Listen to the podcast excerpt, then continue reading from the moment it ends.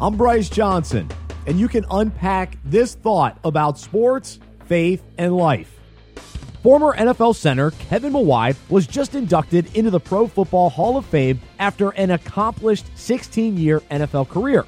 In 13 of those seasons, the running backs he blocked for rushed a thousand or more yards. The headline on NewYorkPost.com, though, is Durability was Kevin Mawae's claim to fame for Jets.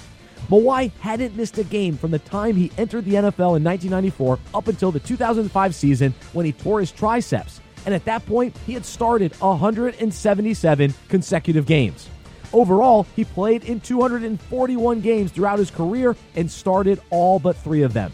It's no wonder he earned the nickname Mr. Durability. Now, the word durability means the ability to withstand wear, pressure, or damage and synonyms include longevity, ability to last, resilience, and strength. Durability is not only an important quality as an NFL center, but is also critical in our own lives, especially when it comes to our faith. What do we do when we encounter pressure or damage? Do we withstand and remain durable by trusting God, or do we give up and wither away? The Bible says God blesses those who patiently endure testing and temptation.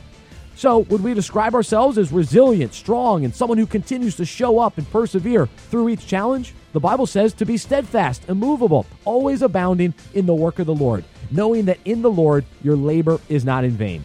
As we know, in order to be strong, steadfast, immovable, and durable, we must fully rely on Jesus for his strength to work through us. So today, let's excel in what the Lord has asked us to do and develop a faith that is strong, resilient, and one that lasts. Let's endure the pressure and the damage we will surely experience by trusting God with a durable faith. I'm Bryce Johnson, and you can unpack that. For more faith and sports, visit unpackingit.com.